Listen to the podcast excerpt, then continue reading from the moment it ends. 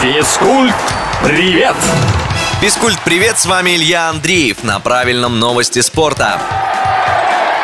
Сборная России заняла третье место на первом этапе Еврохоккей-тура. Из трех матчей Финляндии наша национальная команда выиграла лишь один, оказавшись сильнее чехов. Лучшими на Кубке Карела стали хоккеисты шведской сборной, не уступившие ни в одной игре. Следующий этап турнира пройдет в Москве, где к европейским коллективам также присоединится сборная Канады, которая в рамках открытия соревнований проведет встречу с россиянами. Матч запланирован на 15 декабря.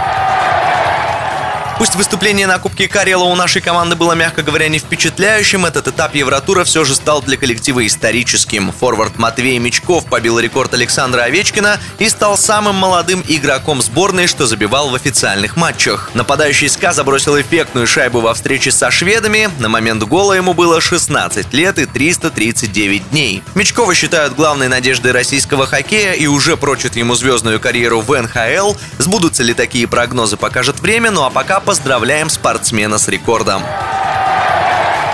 Организаторы Олимпиады в Пекине рассказали, что почти все блюда, поданные спортсменам, будут приготовлены без специй. Составлен даже список запрещенных приправ, в котором 48 наименований. В частности, еду не будут перчить. По данным экспертов, приправы могут стать причиной ложноположительной допинг-пробы. Уж точно можно пожертвовать насыщенным вкусом, чтобы избежать лишних разбирательств. На этом у меня пока все. С вами был Илья Андреев. Услышимся на правильном.